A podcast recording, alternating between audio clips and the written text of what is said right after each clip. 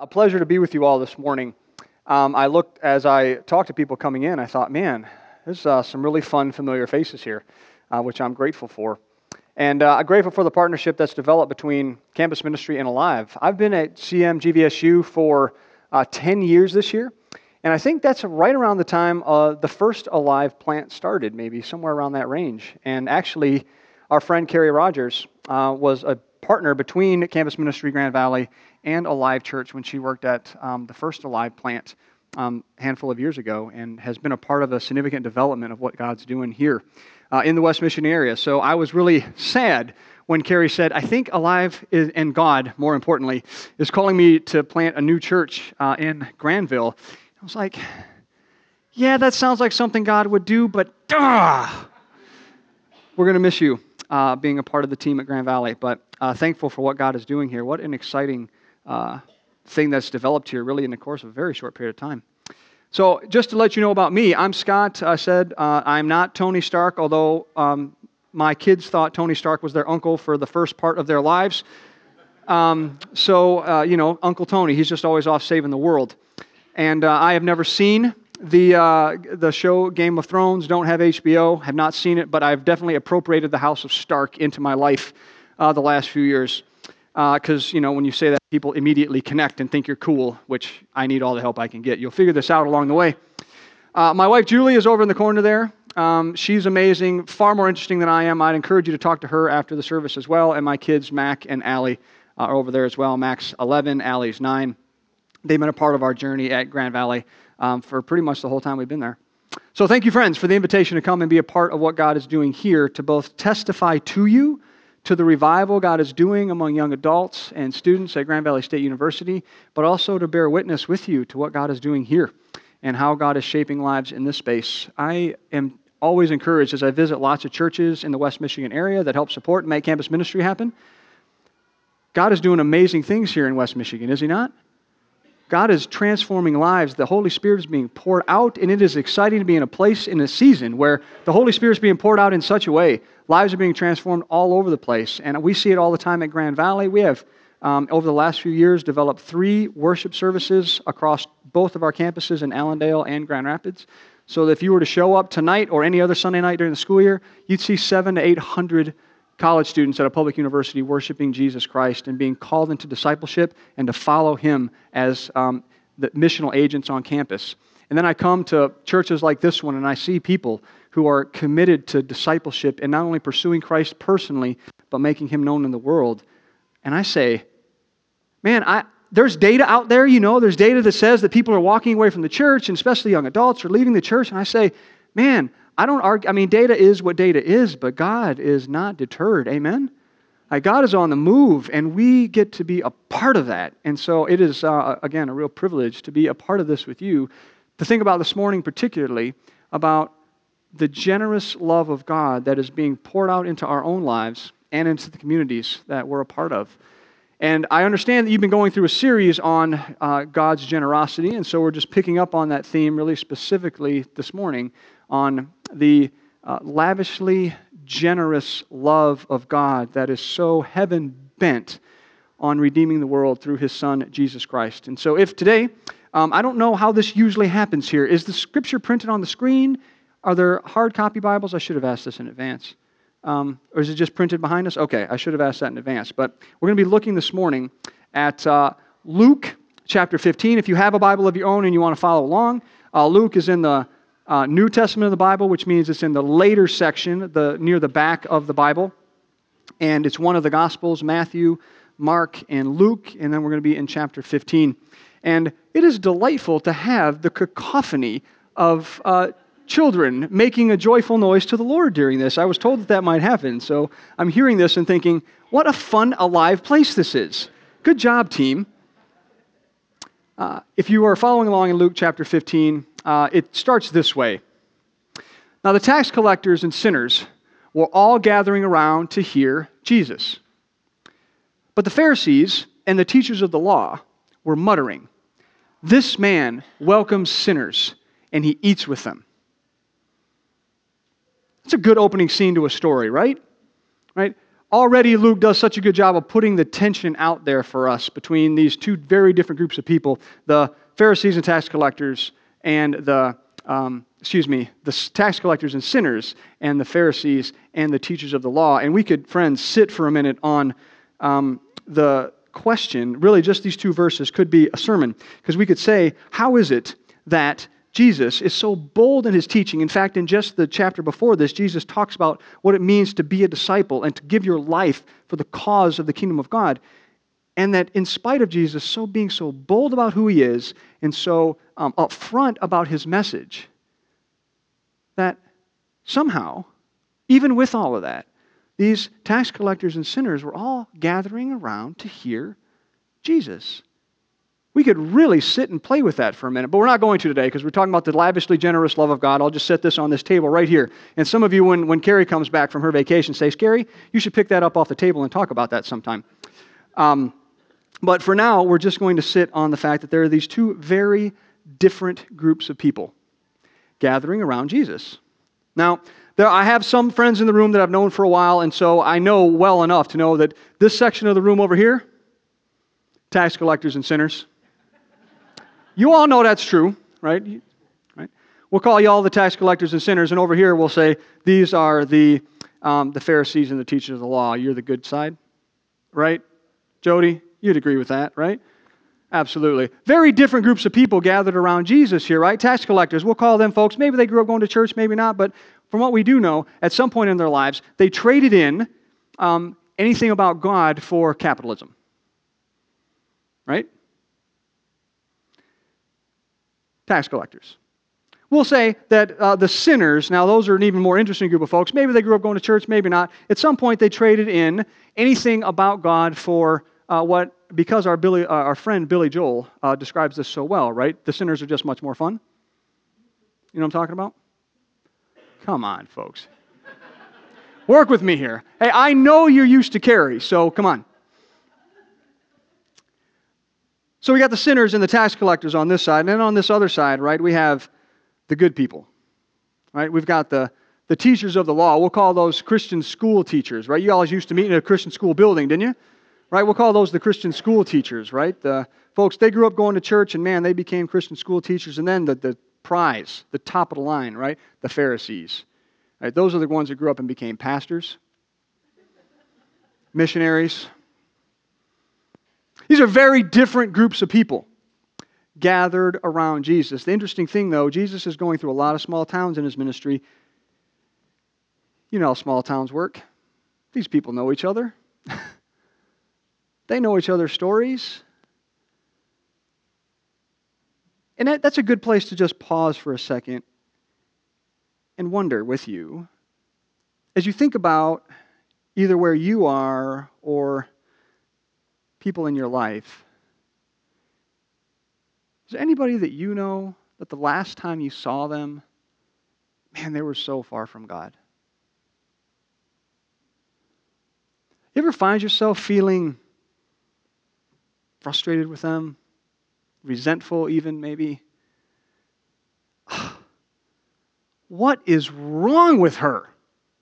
She knows better than that. You ever find that voice running through your head? Maybe that person is even closer to home, not just somebody you grew up with. Maybe it's a sibling. Maybe it's a friend. Maybe it's a parent, or maybe it's the person you see in the mirror. What is wrong with her? See, the tax collectors and sinners were all gathering around to hear Jesus, but the Pharisees and the teachers of the law were muttering, This man welcomes sinners and eats with them. In response to the uh, gathering of the sinners and the muttering of the Pharisees, Jesus tells three stories. Two are short, one is long. They all have the same point, but one has a little something extra on it. I want to tell you that story. It's a story that um, has become written on my own heart. One of the gifts of long meditation on the same passage, a practice which I would commend to anyone, uh, is that a story starts to live inside of you and shape you from the inside out. And this is true of this story um, for me. And so I'd just like to tell you the story. It, it certainly can be shown behind me, um, but I'm just going to tell you the story as I imagine Jesus would have told it at this gathering of the tax collectors and sinners and the Pharisees and the teachers of the law many, many years ago, this very motley crew of people as Jesus uh, that were gathering around Jesus. As I tell the story, you'll note, especially if it's showing behind us or behind me, that um, I'm going to insert a few pieces of information along the way to help make explicit for us things that were implicit in the story. Um, and because for us, sitting 2,000 years after the fact, some of the things that Jesus said would have been perfectly obvious to them, which just are not perfectly obvious to us. I'll insert those pieces along the way, you'll notice.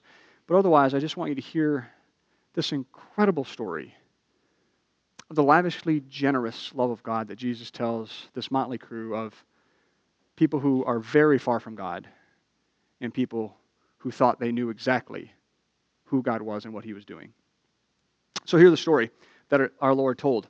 He says, Once there was a man who had two sons. And the youngest son said to his father, I am sick of this place. I am sick of you. Give me my share of the family business. So the father divided his property between his sons. And not long after that, the youngest son liquidated his assets, devastating the family's business and reputation. He took the money and went to a faraway country where he squandered his entire inheritance on parties. When he had spent everything, a severe economic recession hit that country, and he was broke. So he went and became a farmhand to a citizen of that country, and his job was to go out in the field and feed the pigs. And guys, he was so hungry that he fantasized about eating the pig's food. Y'all know that's hungry. No one gave him anything. When he came to himself, he said, How many of my father's workers have food to spare? Here I'm starving to death. I'll go back. I'll go back to my father and I'll say to him, Father, I have sinned against heaven and against you. I am not worthy to be your son, but please, just give me a job. And so he got up and he went home to his father. But while he was still a long way off, his father saw him, was filled with compassion for him, ran to him, threw his arms around him, and mwah, mwah, kissed him. And the son began to say, Father, I'm sinned against heaven and against you. I'm no longer worthy to be your son. But the father, he wasn't having that. He was too busy calling all of his workers, hey, quickly, get out the best robe, put it on his shoulders. Get the family ring, put it back on his hand, get shoes for his feet, go prepare the fattened calf. We're going to have a feast and celebrate. My son was dead, but he's alive. He was lost, but he's been found. And they began to party. Meanwhile, the older son, remember him? He was out in the field. As he got closer and closer to the house, he began to hear the sound of music and dancing, and he said, calls one of the workers, he says, Hey, what's going on up there? Ah, your brother's come home and your father's prepared a feast because he has him back safe and sound. Was the older brother happy? No. Older brother was furious. And he refused to go in the house. So the father came to him, pleaded with him but the older brother said, Look, all these years I've been slaving for you. I've never disobeyed anything you've asked of me. You've never even given me a young goat so I can celebrate with my friends. But here, this son of yours who squandered all of your money on hookers comes home and you throw a feast for him. Son, said the father, you are always with me. Everything I have, it's yours. But we have to celebrate and rejoice today. Your brother was dead, but he's alive. He was lost, he's been found.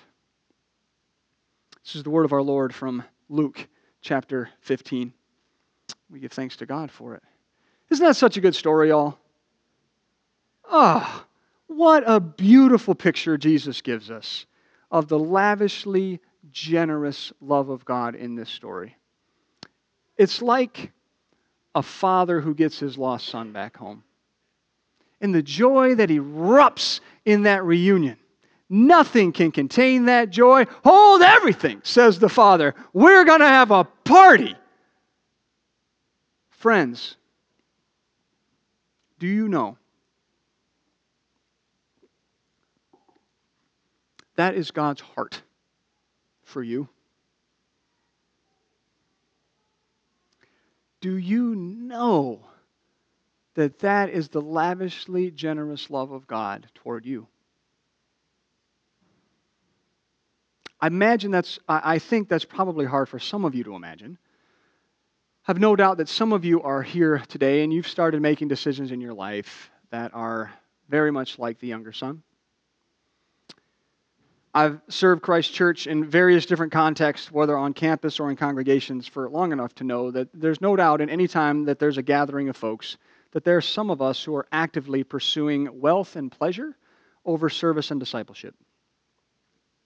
There are some of us who are deep in the depths of addiction and are not yet ready to admit it.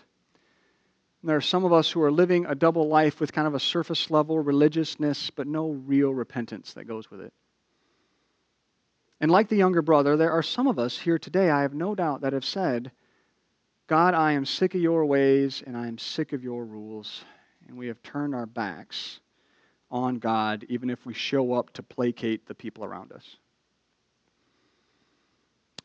But probably you wonder if it were all to come out,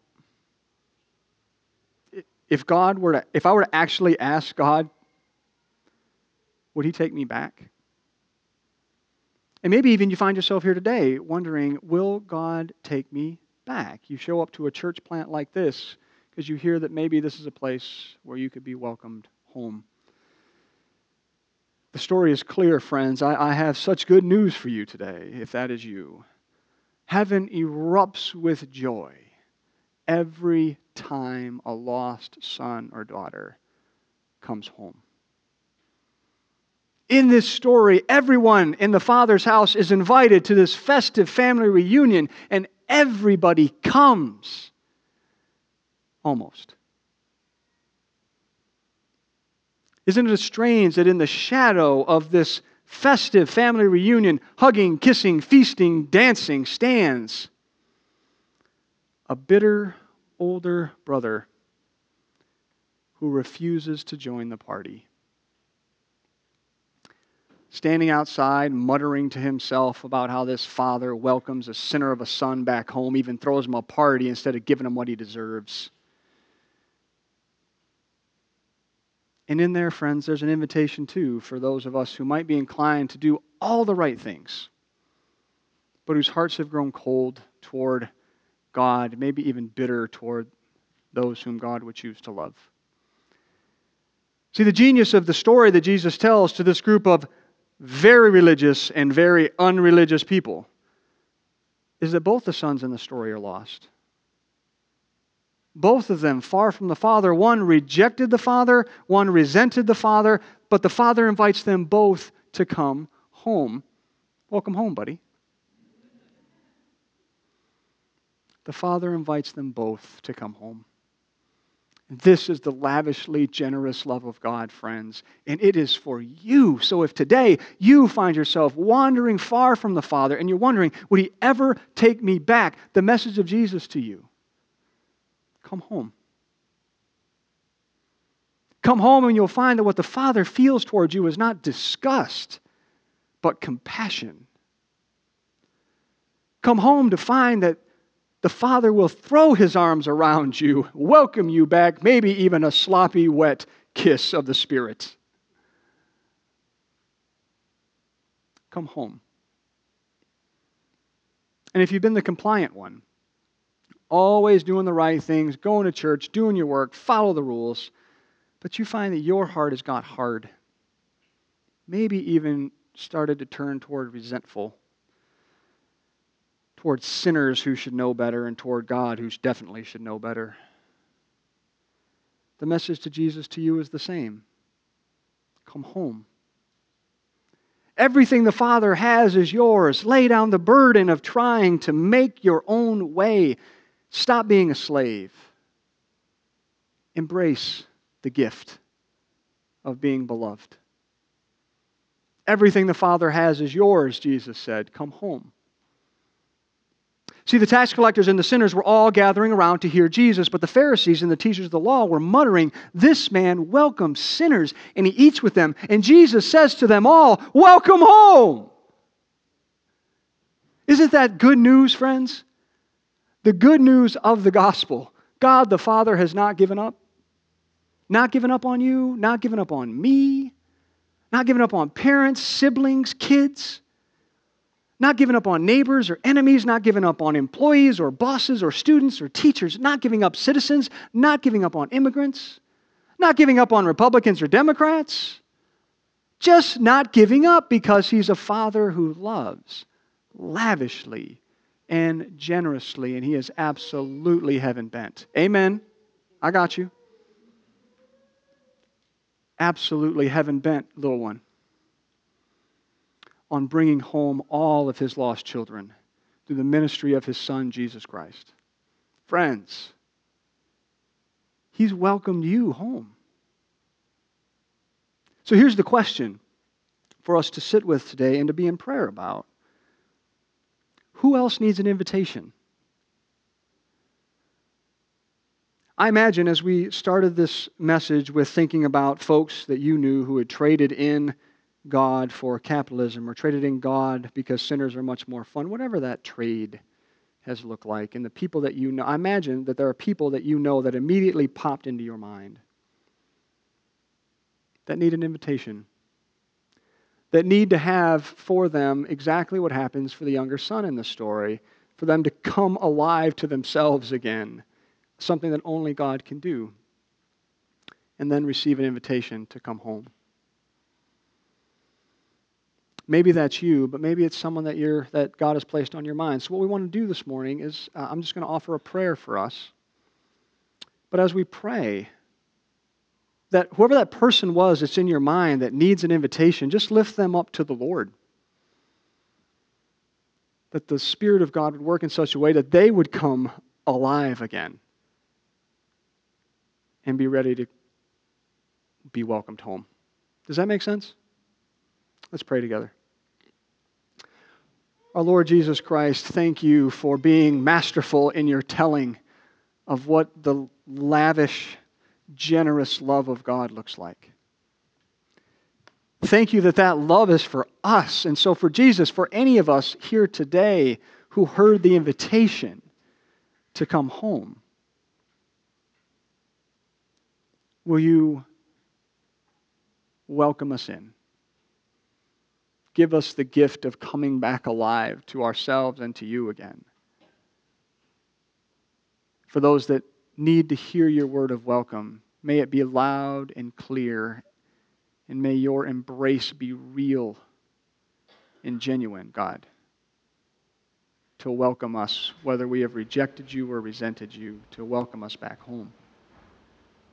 And for those people in our lives, God, that we know whether they're people we work with or people we live with, um, people we've known for a long time or people that we're just meeting, for those that need the invitation to come home to you. We pray. We lift up those people that you brought to our mind, even as we heard in, in this message. Whoever they are, God, do the work in them that you did in both the younger son and the oldest son in this story. Do the work of making them awake again to you and to your love and do the work of welcoming them back in right where they are, right who they are, so that they can be made into who you have called them to be and who you've made them to be. Do that work, God, we pray. It is a miracle of your grace to love people like us so lavishly and generously. We thank you for it. And we pray that it would be true more and more for all of the friends that we love and the people that we love, and also of the people we don't. So change our hearts more and more to be like you, Jesus. We long for this, and we look forward to it. And we ask for it in Jesus' name by the power of the Holy Spirit. We all say together, Amen.